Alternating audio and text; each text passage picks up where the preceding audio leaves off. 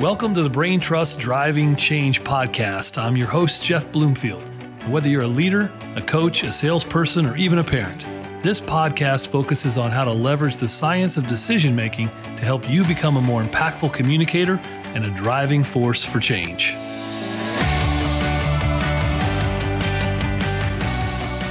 Well, welcome back to the Driving Change podcast. I'm your host, Jeff Bloomfield, and, and today's guest, many of you will know because he is one of the most prolific writers, authors, speakers of our time, Mr. Andy Andrews. And I've admired him for, you know, just decades. He's written, uh, my first exposure to him was, I think, through The Traveler's Gift. Many of you will know that book. It's impacted a lot of people, millions of people around the world. Um, he's also written things like The Butterfly Effect, The Noticer, um, How Do You Kill 11 Million People, which we'll get into that later. Uh, Just Jones is a recent. I, look, I could go down the list of books he's written, but just go on his website and look. He's written, I don't even know how many now, but it's multiple pages worth, and he's into children's books as well. Um, what I love about Andy is he has not just the gift of storytelling, he has the gift of teaching through storytelling and using the art of narrative to teach age old principles in a way that maybe that you hadn't thought about him before that makes you curious to th- to learn more about yourself through the way he writes teaches and speaks um, give you a little bit a couple things he's been requested by four U.S. presidents over his career to come and speak. New York Times um, they say he's like one of the, the, the the best hidden secrets of thought leaders in the world, which I would totally agree with if you believe anything the New York Times says. In this case, I do. Uh, he's been on the New York Times bestseller list with multiple of these books. It's been translated into 40 plus languages. Um, 20 million books sold worldwide. I am just admire. I mean, I'm I marvel at that. I'm trying to sell, you know, 10 books a, a month out of our. You know, I'm just we're going to get into the seven decisions that became foundational to Andy's career that he discovered along the way as well. And then we'll find out at the end what you can do to learn more about Andy's work and how you can learn from him as well. So, Andy, it is an honor to have you on the Driving Change podcast. Welcome, my friend. Jeff, it's an honor to be here. Thank you for your time. We could have spent the first 30 minutes of the episode just reading all of your accolades and awards. And I, but I know you don't care about any of that stuff. You if really you, just if, you, if you did, I would I would ask my wife to just listen to the first part of that and say, "See, I I have done something." Other people do think I know what I'm talking about, honey. oh, that's awesome. Well, as I told you in our pre-show, we always start at the Driving Change podcast by having the audience get to know you a little bit better as a human. And the best way that I found to do that is to take us a little bit back into your origin story you know, where'd you grow up? And in those early days, who had the biggest influence over that young Andy Andrews mind that will eventually turn into somebody who changed the world in many ways? Well, I, I grew up all over Alabama. My dad was a minister, and so we moved, uh, you know, every three to five years. And so I grew up in Birmingham and and Montgomery, Dothan. When I when I consider when I write about growing up, I'm generally talking about Dothan. That was between the third and the ninth grade, so a lot happened there. And and my my parents were really my my driving force there. Uh, my parents and uh, there was a, a an eighth grade English teacher And I started to say literature, but it was English and literature. That's eighth grade, and and uh, she was a little African American woman named Mrs. McLeod, and she was the first one to tell me I could write. First one to say that I was funny, but do it in a in a in a prepared way, and so you know I, I grew up actually wanting to talk. I I I guess I kind of wanted to be a speaker, but I, I, didn't have anything to say, so that'll kill a speaking career. But I I grew up with that, and you know, people ask about writing at that time, and I I honestly I was not the best writer in my senior English class. I mean, if you had come into the class at that time and said, "Okay, who's going to have some New York Times bestsellers?" it wouldn't have been me. And I I said for a long time that I was not the best writer in my senior English class. And then I was speaking at Ole Miss, and uh, a lady came up to me and she said, Andy, do you remember me? And I said, Yes, I do. Ethel, you sat in front of me in Ms. Bergen's senior English class. What are you doing now? And she said that she was a, a, a, doctorate and a professor of English literature at Ole Miss. And I was like, wow, I wasn't even the best writer on my row.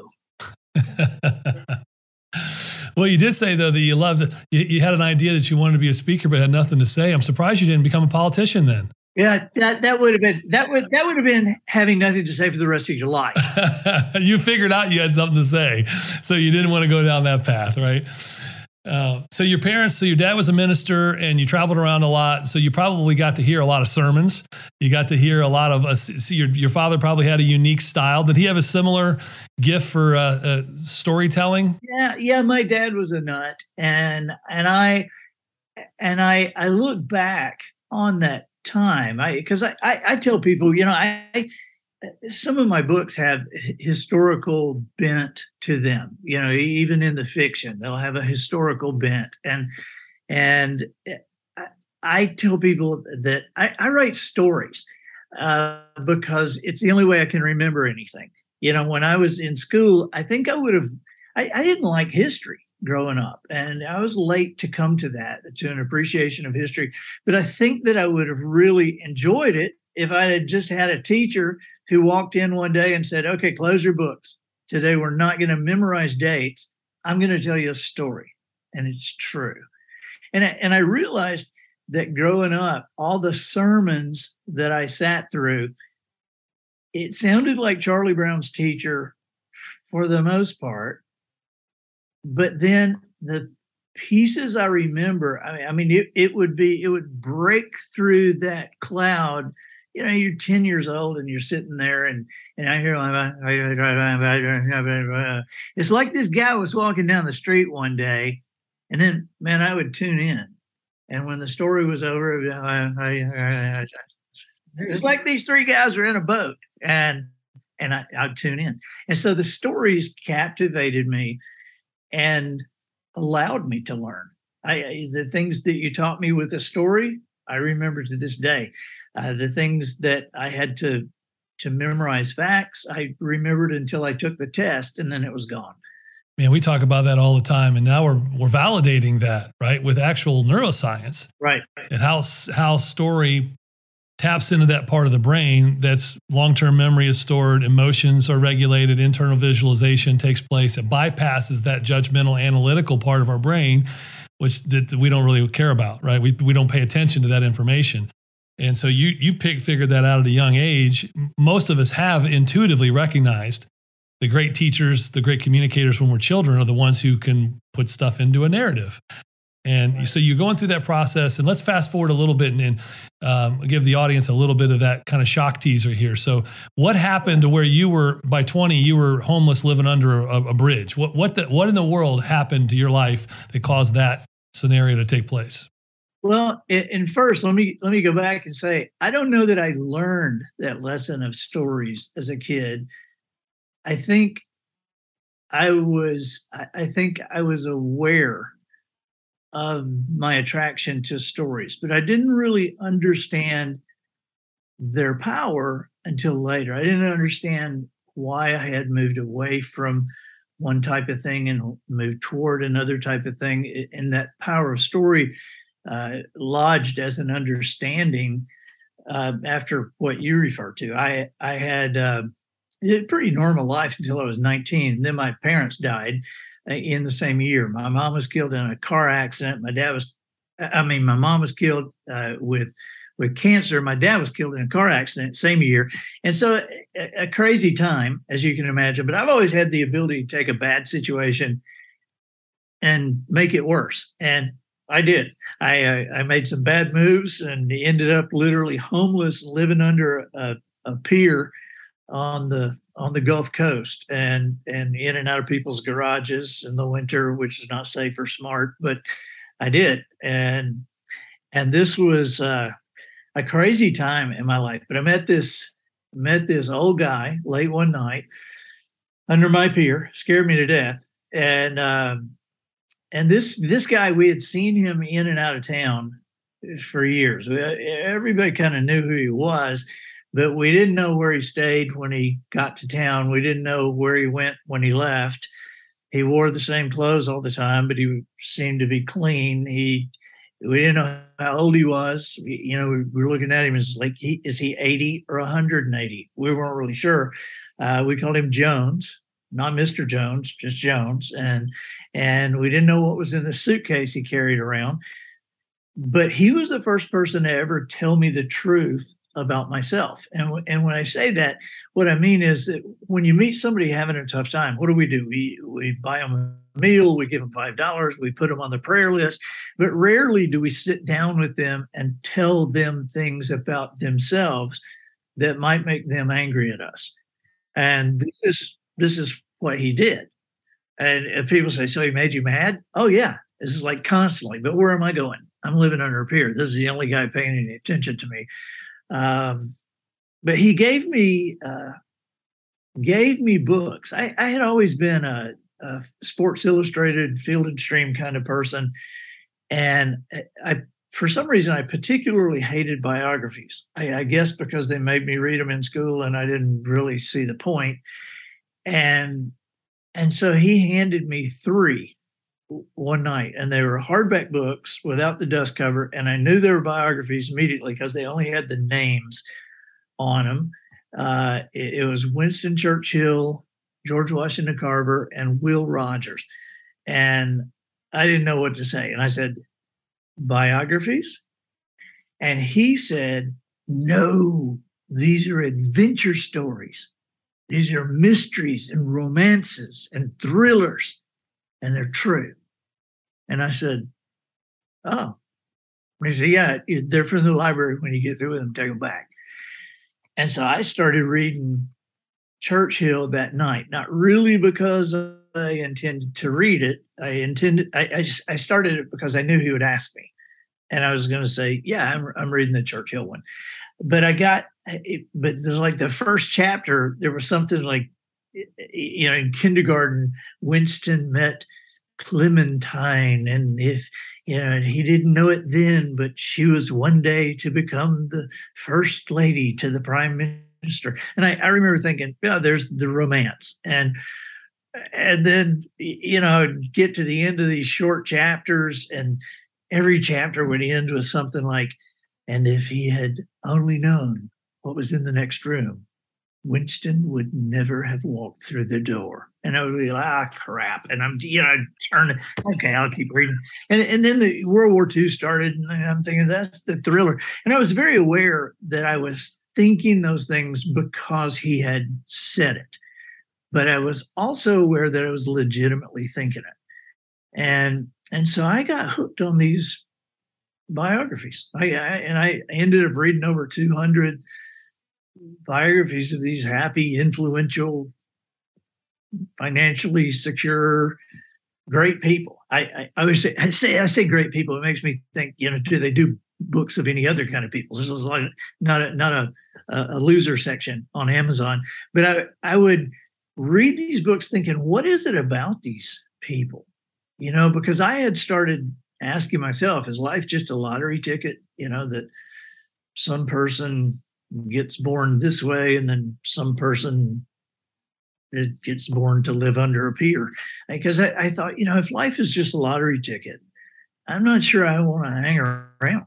And and so I, I began to to see a pattern in these people and and I eventually identified seven things and I, and I knew they I called them things I knew they weren't habits I knew they weren't uh, uh, characteristics. It turns out they were principles, but I would I identified seven principles in the lives of these people. But the curious thing was, while I could see them with the passage of time, I wasn't sure that they all knew they had all seven because it was it was like each one of them would harness two or three of them.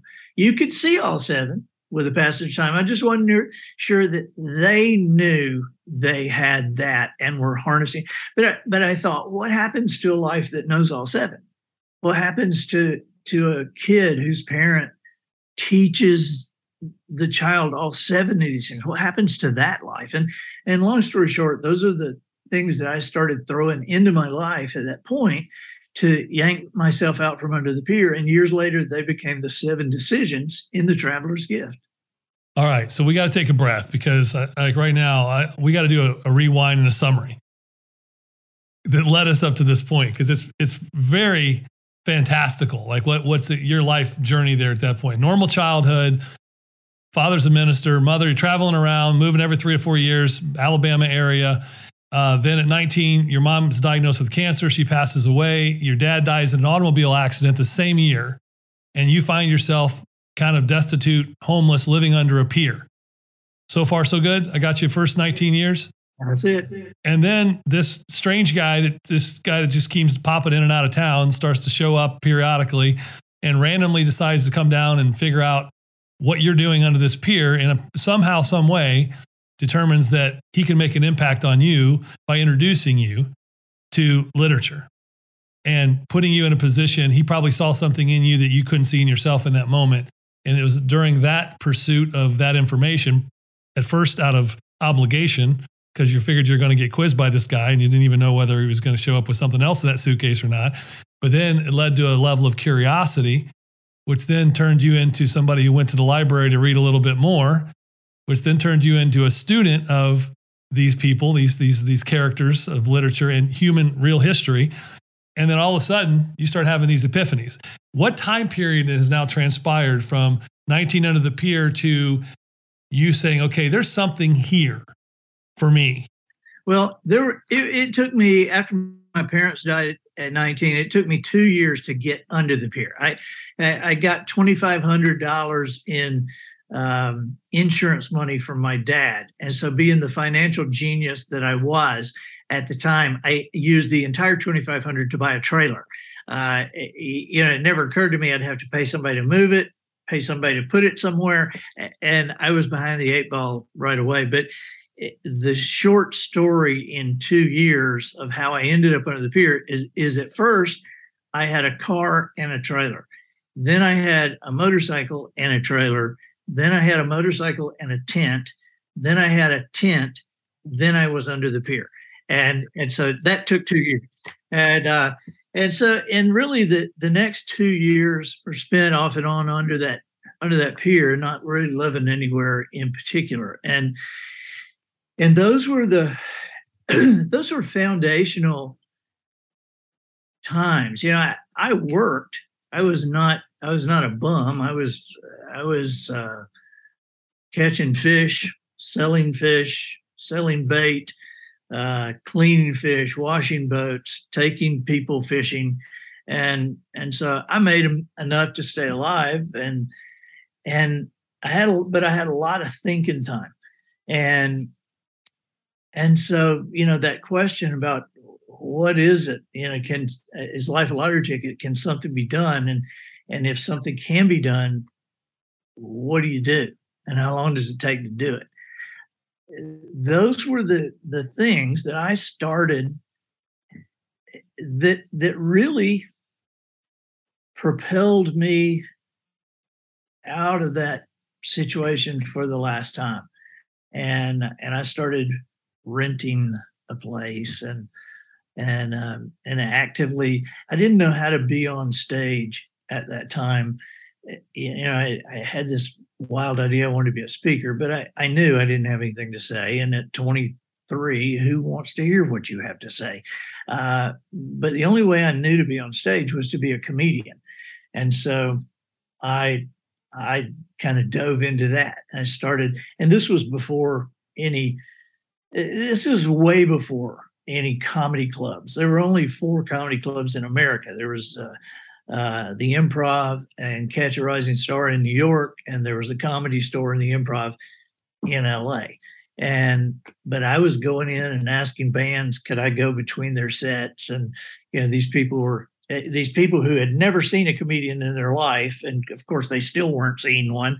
But but I that that was kind of my training ground to how do you communicate to people that not only do they not expect you they're not obligated to listen to you and and so i i did that and ended up doing pretty well with it. I I got uh, I started uh, doing college dates. Ended up being uh, a, thousand colleges and universities voted me comedian of the year in 86 and 87 and then in 87 i was also entertainer of the year on college campuses. And so it was like the that that trophy is like one year it was the police, next year it's Huey Lewis and the News, next year it was me.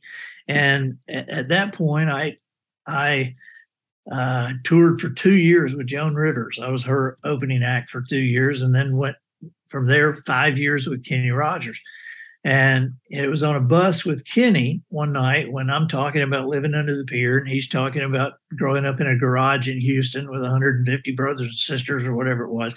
And and I told him about those seven things, and he said, "You need to start talking about those, like you know, in your in your shows." And I'm like, "In my shows? They're well, they're not funny." he said, "He said, yeah, I know, but you're a talker, and so you transition." And I said, So just like be funny, then be serious? He said, Yeah. And then be funny again. Right. And, I, and so then I asked him the big question. I said, You want me to do it in your show?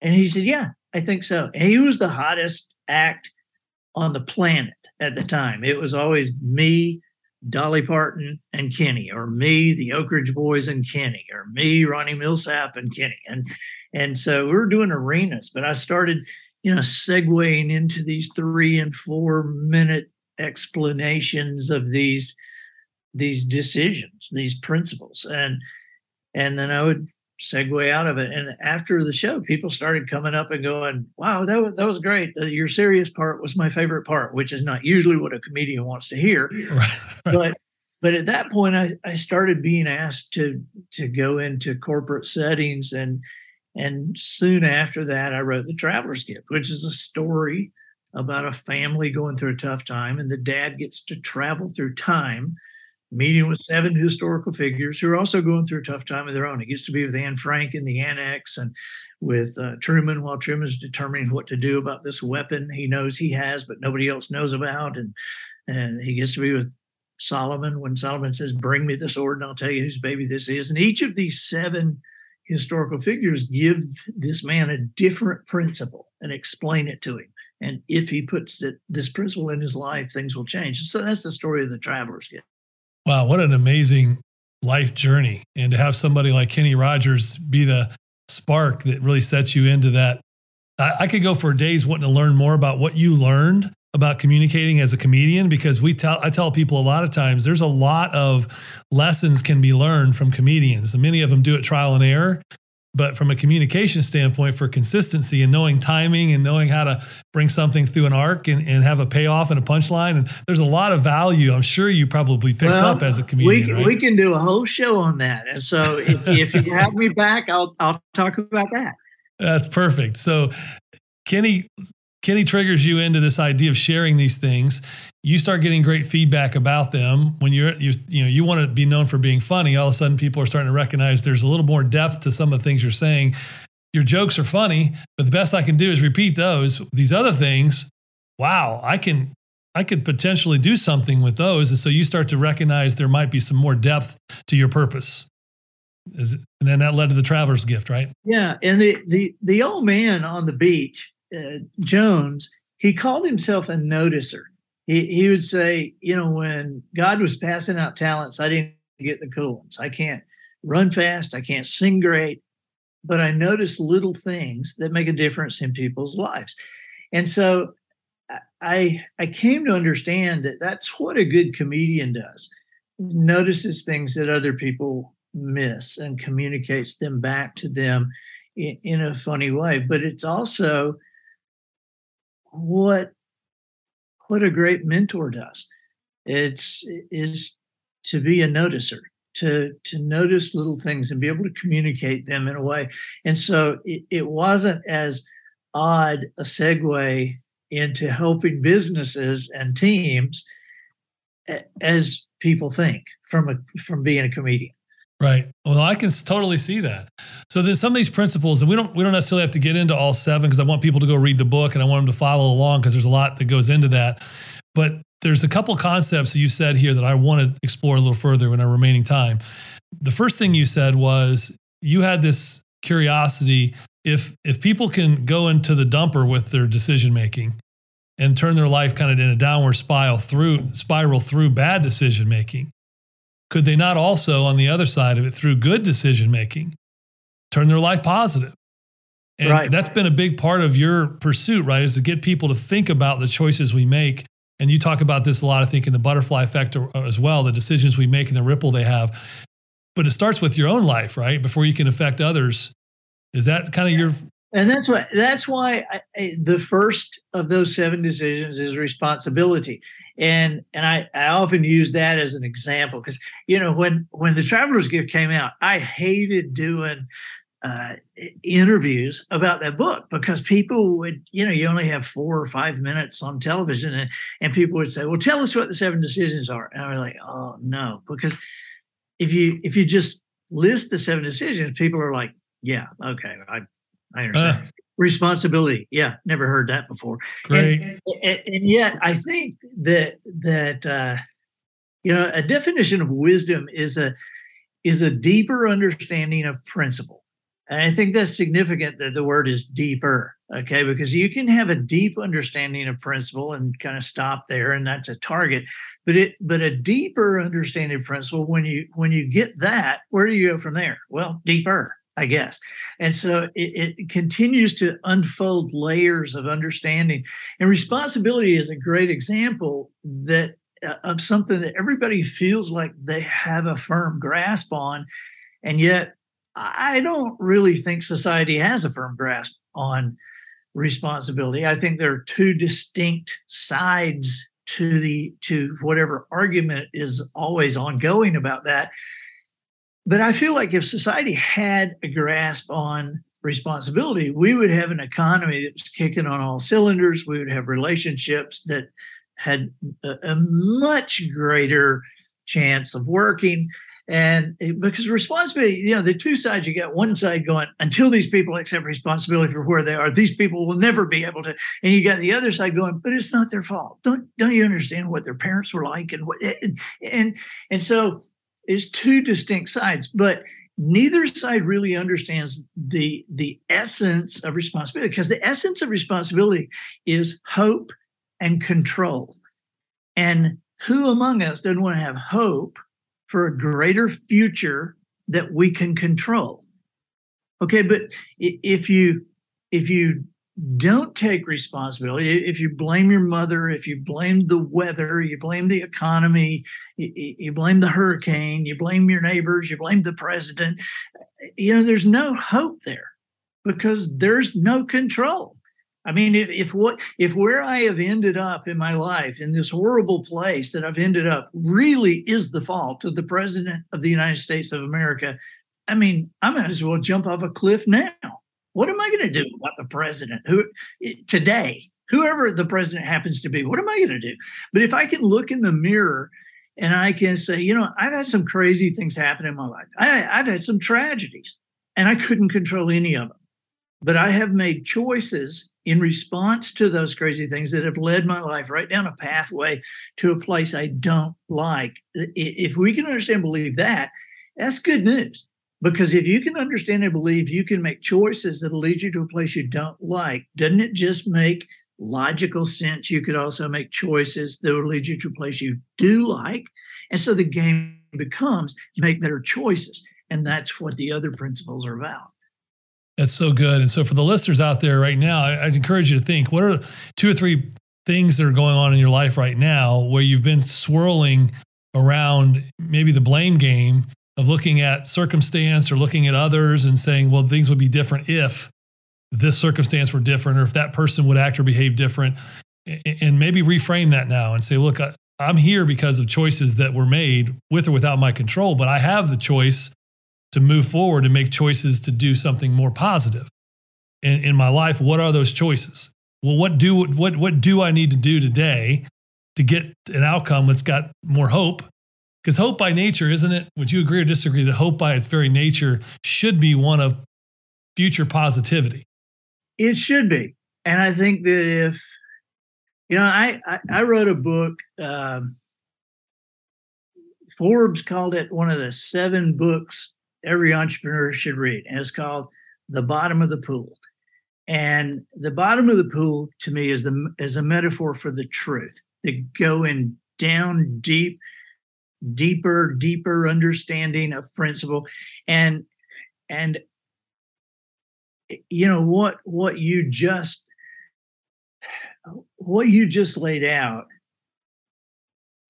at the, at the bottom of the pool people do need to understand that they are they do have a control that there is there is a control there an understanding you know the choice thing I, I think about perspective and and when you when you ask somebody what is perspective? Most people would say well it's how you see a thing. It's do you, do you see the the glass half empty or half full? It's it's how you see something. And so that's only true. It's not the truth because the truth at the bottom of the pool is that the level of water in, in the glass or the bottle is is what it is. It's not half empty or half full. It just is. And so your perspective is not how you see it, it's how you choose to see it. And and perspective is the only thing that can totally change the results without changing a single fact. Because people who who look at at at a situation and say well this is the worst thing that could have ever happened in our lives. This is the worst thing that could have happened. Um you know th- their thought process causes them to to sit back to to do nothing to dwell on that issue and how sad they are and how unfortunate this is that this has occurred and what's likely to happen because of it. And and of course they are a, a, classic glass half empty person. And glass half empty people don't get promoted. They don't get hired for leadership positions. They they don't generally have a lot of people around them because they're a drag. And and so because there's not a lot of people around them they don't get very many opportunities. They don't hear about them. And so they turn out to be exactly right it probably was the best, the worst thing that could have happened. But then there are some people who look at this and go, you know what? I would have never chosen this, but this could be the best thing that could have ever happened to us. But how many times have we, you know, we've changed and said, man, what, what about that? That was the best thing that ever happened. And we would have never knew that was on the horizon. And so this could be the best thing. And so people who have that perspective, they're naturally you know wide-eyed and looking for how this might fit into a narrative of the best thing that could happen. Well what could they do? What opportunities might be on the horizon that wouldn't have been? And because they're generally happy people they they get promoted, they get hired for leadership positions. There's more people around them because people just like them. And so, if there's more people around them, when there's opportunities to be shared, because there's more people around them, they're hearing more opportunities. And life does, in fact, turn into that, that being the best thing that could have ever happened. And yet, the facts didn't change. And a brief example, Jeff, is years ago when I live in Orange Beach, Alabama, and so you remember the oil spill, and when the the Horizon oil spill happened, it was just it was just devastating news. I mean, and and the the rumors and the news was that it would be generations before this was cleaned up, the before it'd be fixed, and and there were people in our area that literally closed their stores and just left the key in the lock, just gave them back to the bank and just left town. And and there was uh, you know charter boat industry is big on the Gulf of Mexico, and uh, my boys had gone to school with a girl whose father was a charter boat captain, and these guys, you know, they have notes on their boat and they're making payments on their boats, and and so all of a sudden it just dried up immediately. It was there were no no fishermen, no guests, no. I mean, the the National Guard wasn't letting people to the water, and and so this uh, father of this little girl that went to school with my boys climbed up in his boat one day and shot himself and killed himself. And at, at the same time, there were there were a, a small group of these charter boat guys going, okay, we still have boats. What what do we do? What do we do? And and at, at some point they realized that people were swarming down the interstate to see this oil, and yet the the National Guard wasn't letting people near the beach. And so so one of my friends said, you know what? We are limited to six fishermen, but we're not limited how many people we can put on the boat. So I'm going to start having environmental tours. And so he started charging people 20 bucks for an hour tour and and he would pile 40 people on the boat at 20 bucks per and he would tool out of the marina and go you know on, on the on the speakers if you will look to your left there you'll see oil. And up ahead on your right there is oil uh, straight ahead, you're going to see a clump in the water. That is oil, and and people were thrilled. Okay, and and so eh, when when the oil was cleaned up in less than a year, it, it, all of a sudden these charter boat captains are like, "Oh my gosh, I I liked doing this, and I was saving fuel, and I wasn't fighting the bad weather and people were happy and they weren't sick and so how do you keep doing this well one of them said we're seeing dolphins. Let's just keep doing it and call them dolphin tours. And that's how the dolphin tours in our area got started. That's a that's such a great story. So what you're saying is really kind of wisdom to me. Then is being able to have a um, positive perspective in the moment through your own life's experiences telling you that's the best approach versus having to take five ten years to reflect back on what i should have learned during that time True wisdom is recognizing it in the moment and putting a positive perspective on what's possible uh, in any given circumstance versus having to have that rear view mirror five, ten years. Some people never learn the lesson, but in a lot of cases, it takes us too long to have learned the lesson, learned the lesson that we could have learned in the moment had we been looking for it. And that's that noticer effect that you're talking about, having that ability to do that in the moment. Yeah, there's it. You know, same facts, but different perspectives. Years later, will lead one family to say, thank God we, and other families to go, if only we had. Yeah, that's good. Well, Andy, I could do this all day with you, um, but I want to have give people a chance to go learn more about you. I know you've got multiple things happening right now where we could benefit from. Um, I know from from a speaker, we can hire you as a speaker. We can hire you as a consultant. You've also got some other cool projects going on. Can you share with the audience where we can learn more about each of those? Yeah, I work with businesses, uh, small and large, on uh, year contracts, and you can find out about that at creatingmeasurableresults.com.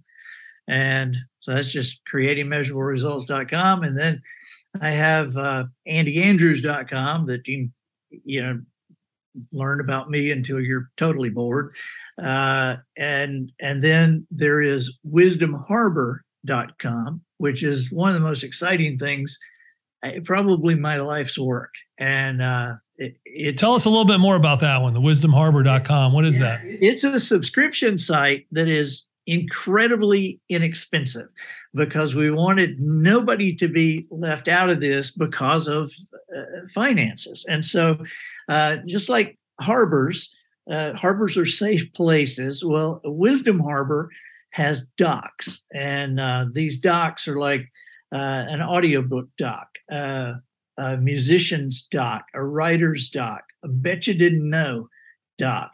Uh, bet you didn't know dock or, are five to seven minute videos that are geared more toward uh, uh, science, biology, and history, and uh, they're delivered by the high school teacher you wish you'd had, the funny one, and uh, and and so there are um, there are how do I docks and in other word docks. And so all this material is delivered by uh, the contributors who are uh, Grammy winners, comedians, CEOs, master chefs. Uh, we even have there's uh, uh, the CMA uh, songwriter who's has 14 number ones and three Song of the Year awards is actually giving guitar lessons on Wisdom Harbor.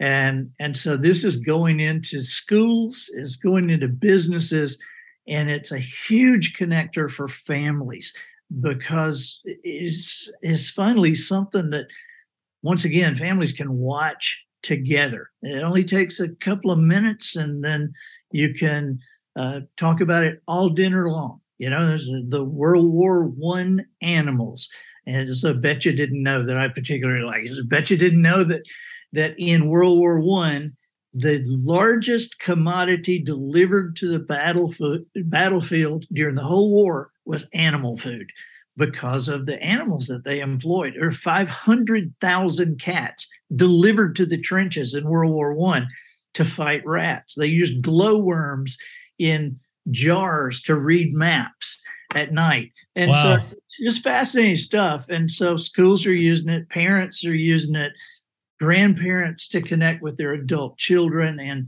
and so I love it. I just logged on to the site here looking at it. This looks amazing. This is uh, what a what a cool idea and a great concept that fits just about any age group.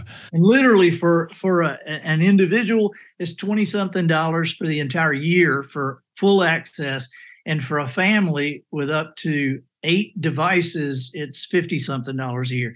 And so a lot of schools are getting their teachers one, you know, getting getting the teachers each uh, a subscription to it, and then the parents and the townsfolk are coming along, and we're that's great. We're working to build another greatest generation. What a great kind of culmination of your life's work put into a place where people can just really tap into the brilliance and wisdom of the multitudes, right? Yeah, and it's fun. We're having such a blast doing it. Now, you know what's missing from this? I'm just going to make a recommendation that we have yeah. music, Musings from Under the Pier by Andy Andrews. yeah. Well, that, you know, it's all a, a, version of musings from under the pier. Fair enough. This looks amazing. So go to go to wisdomharbor.com H A R B O U R. If you don't know how to spell harbor, because most people don't, they always don't put the U in there. But, anyways, wisdomharbor.com. And also go to Andy Andrews. And then tell me the business one again measurable createmeasurableresults.com. And I I would love to have you back on again at some point and we'll go a little deeper into some of these concepts. We might even tap into some more of the time on the road as a comedian and then get an update from you on how things are going on this Wisdom Harbor site as well. Would you would you would you uh, honor us by coming back again? Absolutely. I'd be honored to. I, I this is uh, great talking to you. We are we are fortunate to have you on our airwaves, Jeff. And so thank you for the work you're doing. And I, I'm honored to be back anytime you ask.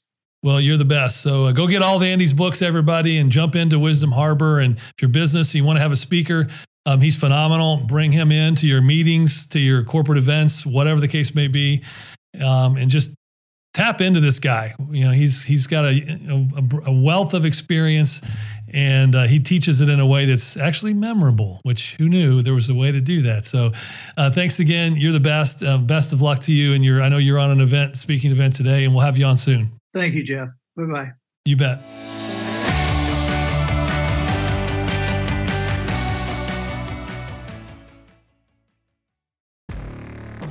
Hey, friends, this is Jim Knight, former 21 year Hard Rock executive turned best selling author and top 10 keynote speaker. And I'm Brant Menswar, former frontman of Hollywood's most dangerous band turned top 10 motivational speaker and best selling author. We host the how to podcast Thoughts That Rock, where we talk to rock stars, athletes, CEOs, astronauts, and even next door neighbors who share their expertise and opinions. Together, we tackle the most interesting and challenging topics of today. Whether you want to learn how to become more confident, how to deal with anxiety at work, or how to write a hit song or use Brazilian Jiu Jitsu in life. We've got hundreds of episodes to help amp up your life and move you forward. Subscribe to Thoughts That Rock wherever you listen to podcasts and check out evergreenpodcast.com for more information.